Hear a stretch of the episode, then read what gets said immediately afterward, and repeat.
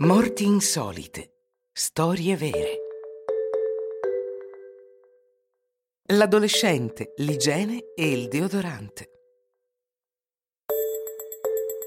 È possibile un'overdose di deodorante? Davvero questo comunissimo prodotto per l'igiene, che viene usato come gesto per coprire gli odori della traspirazione, può essere fatale?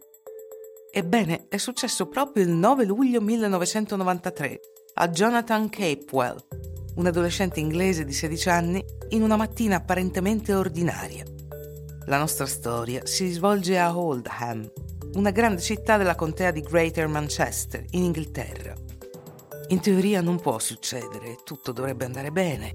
Jonathan stava iniziando una giornata normale nella sua stanza e finendo di prepararsi per la scuola. Ma poi, si sa, le cose non vanno sempre come previsto. A volte sembra così assurdo, fuori sincrono.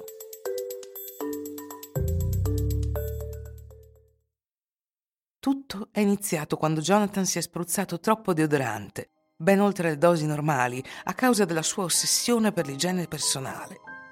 Morì per le esaltazioni di deodorante. Un'indagine ha rivelato che Jonathan aveva dieci volte la dose letale di propano e butano nel sangue. Negli ultimi tempi era diventato ossessionato dall'odore di freschezza e copriva tutto il corpo con il deodorante almeno due volte al giorno. Lo studente è morto dopo aver subito un attacco di cuore. Si crede che i gas si siano accumulati nel suo corpo dopo mesi di ripetuti spruzzi nella camera da letto della sua casa.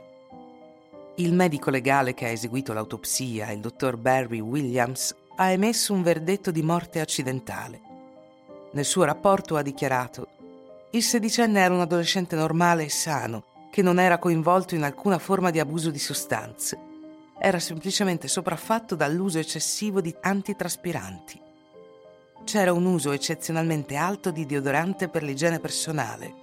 È stato usato in uno spazio abbastanza ristretto, contro il consiglio segnato sulle bottiglie. Un'autopsia ha rivelato che Jonathan aveva 0,37 mg di butano per litro di sangue e la stessa quantità di propano. Un livello di 0,1 mg per litro può essere fatale. La morte di Jonathan sarebbe la prima per inalazione accidentale nel paese.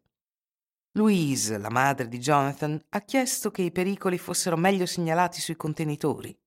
Suo padre, Kate Capewell, ha rivelato quando gli è stato detto che ne stava usando troppo, ha detto che voleva solo avere un buon odore.